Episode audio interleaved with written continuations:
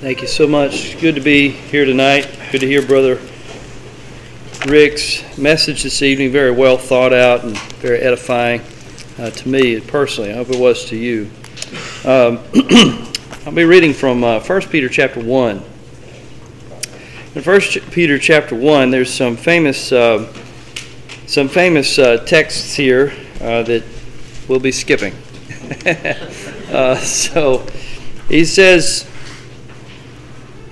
um, in verse 9, receiving the end of your faith, even the salvation of your souls, of which salvation the prophets have inquired and searched diligently, who prophesied of the grace that should come unto you, searching what or what manner of time the Spirit of Christ, which was in them, did did signify when it testified beforehand the sufferings of Christ and the glory that should follow, unto whom it was revealed that not unto themselves, but unto us they did minister the things which are now reported unto you by them that have preached the gospel unto you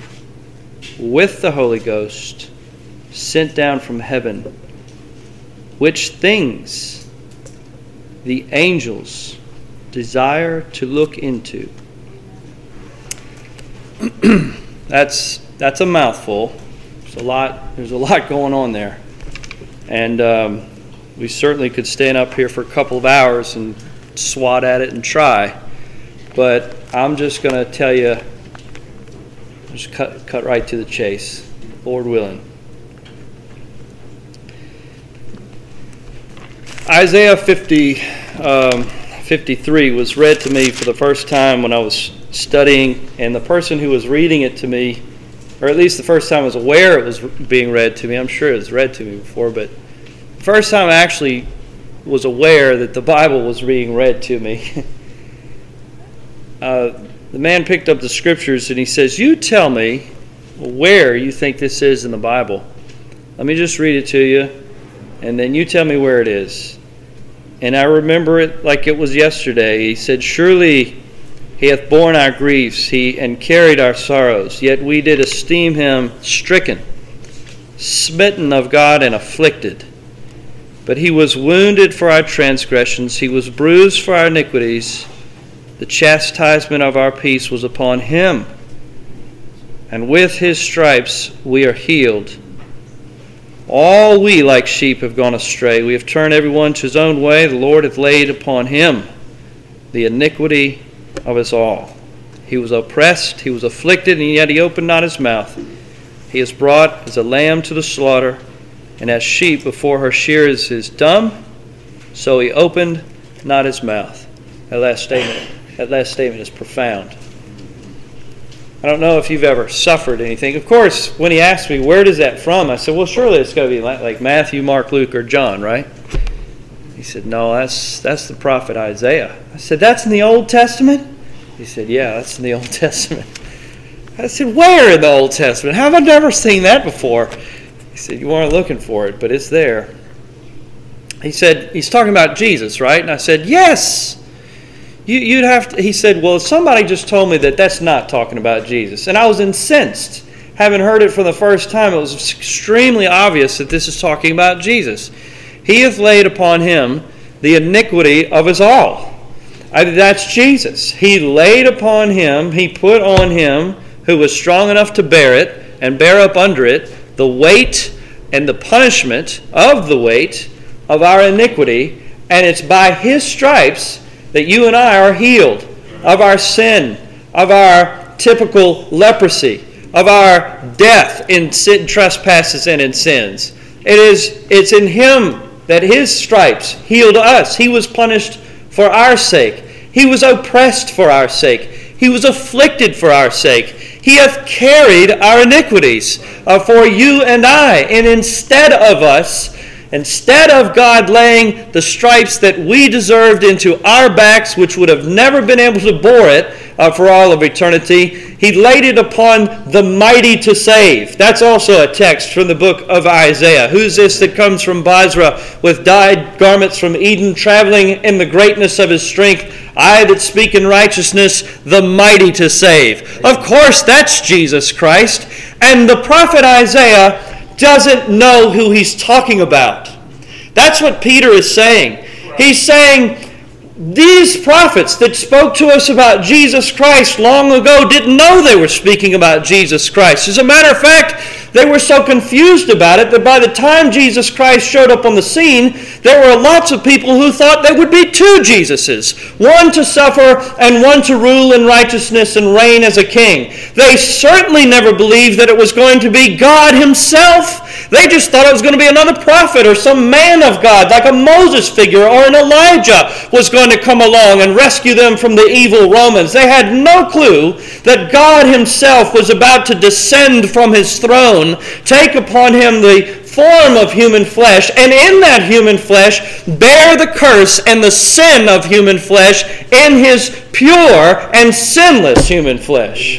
They had no idea, and yet they searched diligently. That's what the Apostle Peter tells me and tells you is that he was searching. Isaiah wanted to know about Jesus. He wanted to know who this was. He wanted to know when he was coming and where he was going to show up and where he was going to be born and where can I find him and is he right around the corner or is he hundreds of years from now? Has he already come and gone and did I miss it? Isaiah wanted to know all of that and yet at the same time God revealed to him that he wasn't going to get to know any of that.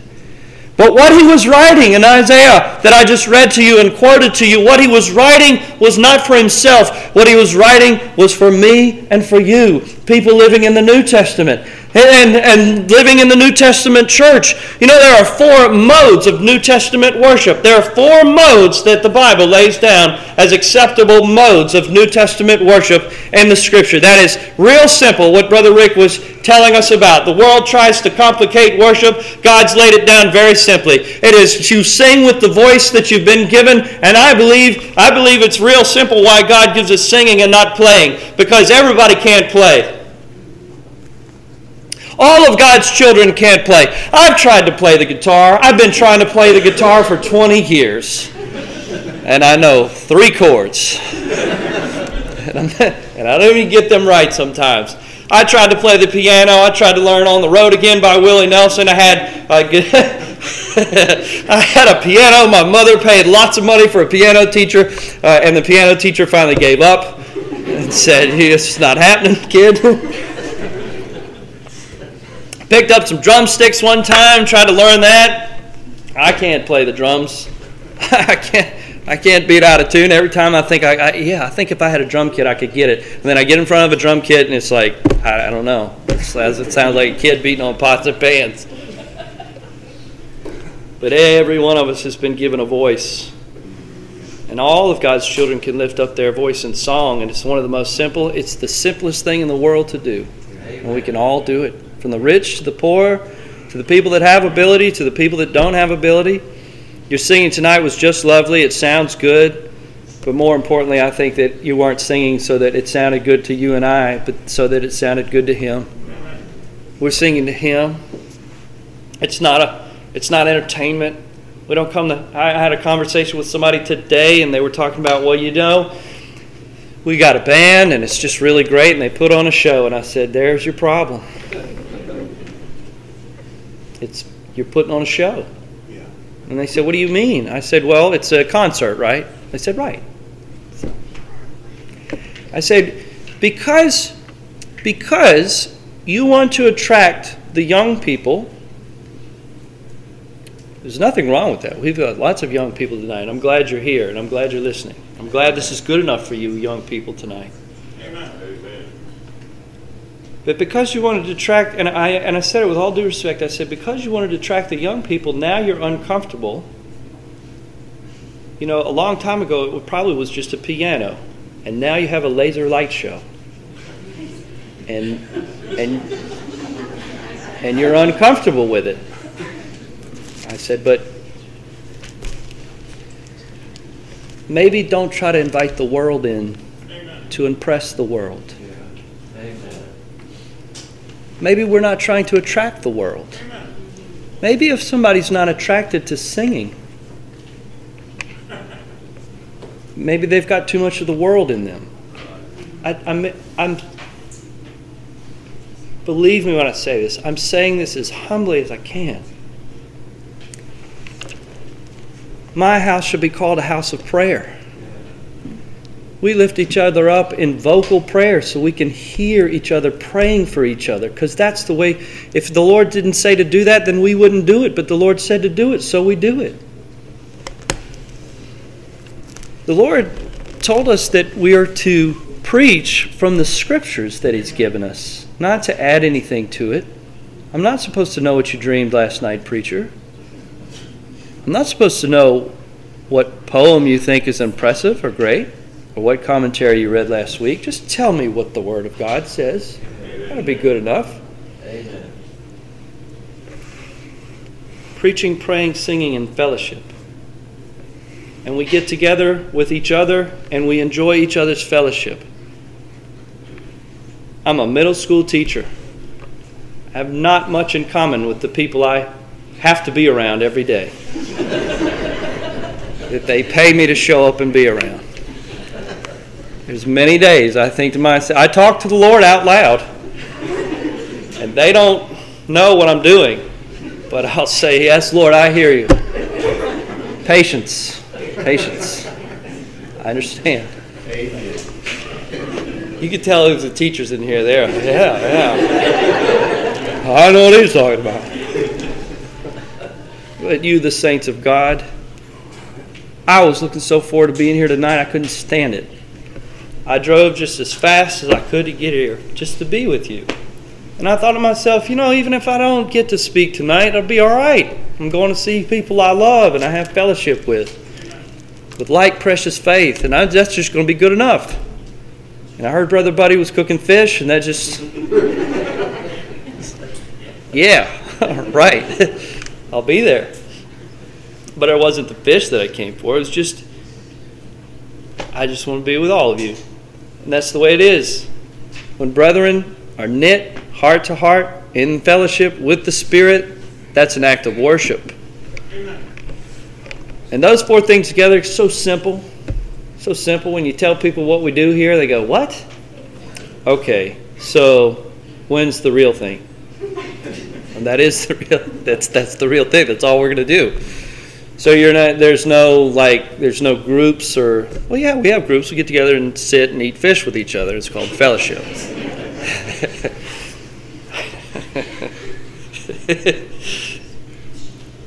and Isaiah the prophet wanted to know all about it. Amen. Amen. And he couldn't. He was living in the wrong place and in the wrong time. The only thing he could do was just write about something that was mysterious to him that was going to happen in the future. And he wanted to know all about it, but he couldn't. Do you know how blessed you are tonight to be where you are and to know what you know and to participate in what you're participating in? Isaiah wanted to do what you're doing and couldn't. Jeremiah wanted to be where you are and never was. David, as a prophet, wanted to, even the apple of God's eye, wanted to do what you're doing, searched diligently into it and knew nothing about it. It's amazing.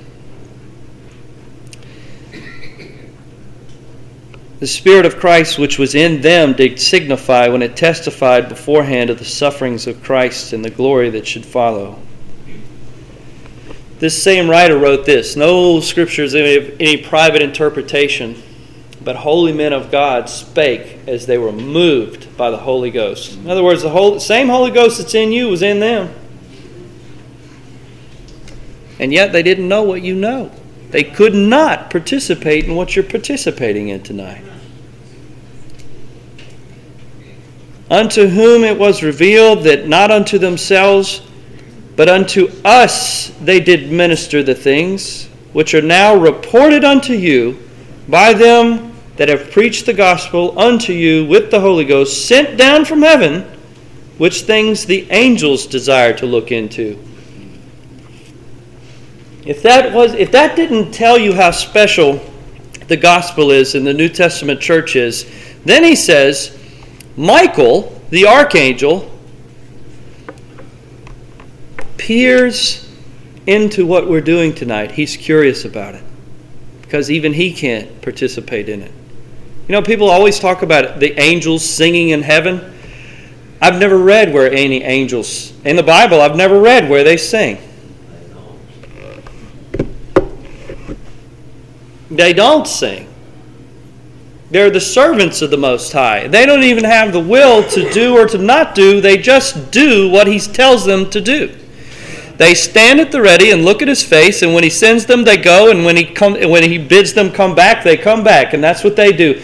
Michael wants to know what's going on here tonight. Gabriel wants to know what's going on here tonight. All of the host of heaven are looking into what we're doing tonight and are peering down from the windows of heaven, looking into what we're doing, and yet they cannot participate and they don't know anything about what you and I know. And what do you and I really know? The modes of worship are wonderful, they're simple, and they're, and, and they're, you know, okay, they are what they are. But what do you and I know that they don't know, uh, what they can't participate in, and what they cannot grasp, and what they are curious about, and what they want to know is that He died for me. Amen. He didn't die for Michael, and He didn't die for Gabriel, but He died for Jon Mizell. And He died for all of God. He died for every one of His children.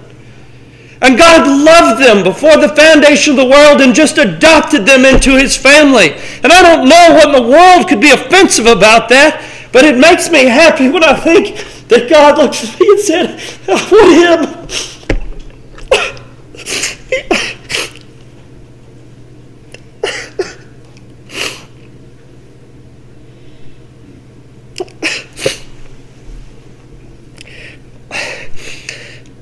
My father who was not always my father.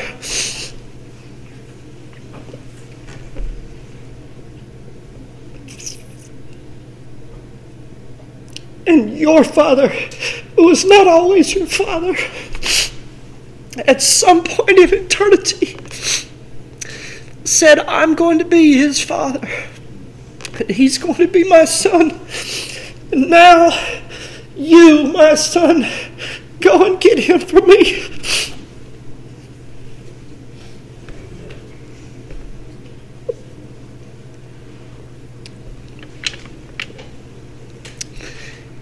You go die for him and suffer for him.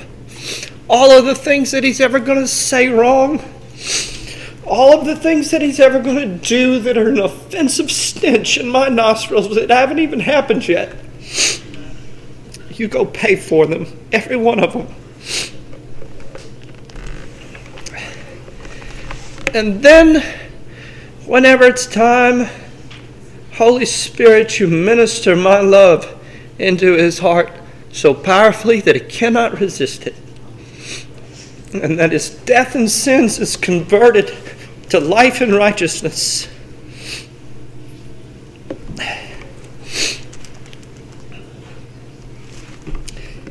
That's the gospel.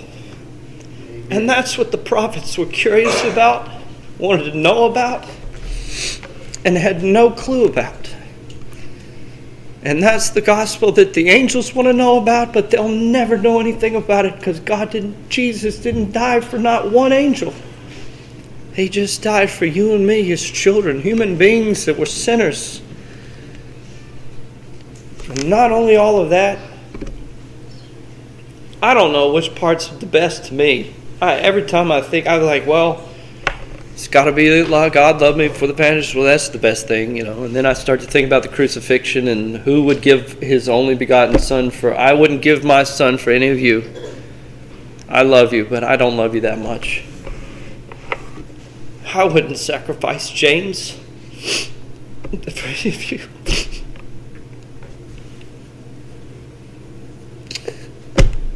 God sacrificed his son for me and for you. I'm sorry. It gets to be too much.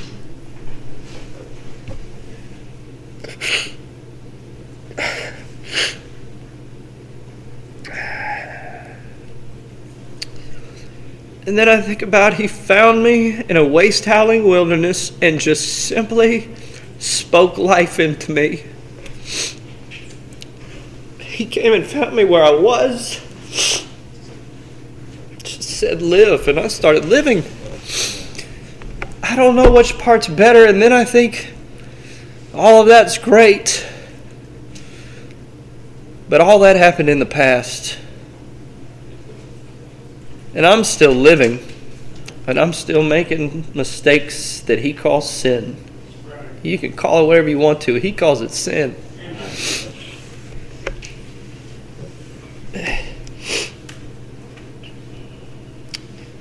For I am persuaded that neither height nor depth, nor principalities, nor powers, nor things present, nor things to come, life, nor death, nor any other creature shall be able to separate us from the love of God, which is in Christ Jesus our Lord. Amen. And then I think that's got to be the best thing. That I didn't work my way in and I can't work my way out. Jesus got me in, and Jesus is never going to kick me out.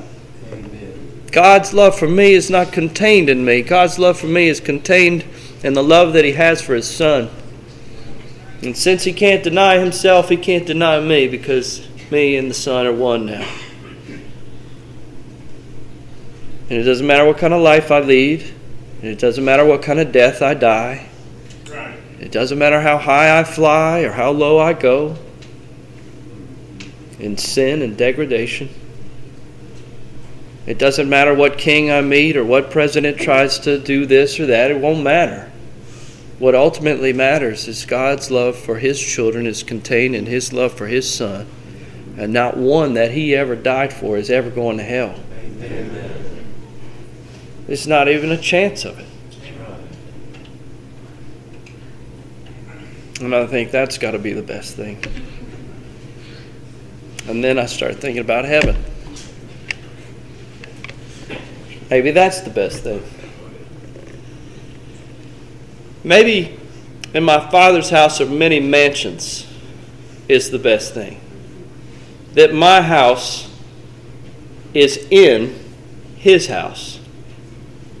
My father's in my father's house are many mansions. And there's going to be room for me and room for you and you won't have to live on a shack on the outskirts, but you'll be right at home with the rest of us. God bless. This is my prayer. Thank you for listening so intently.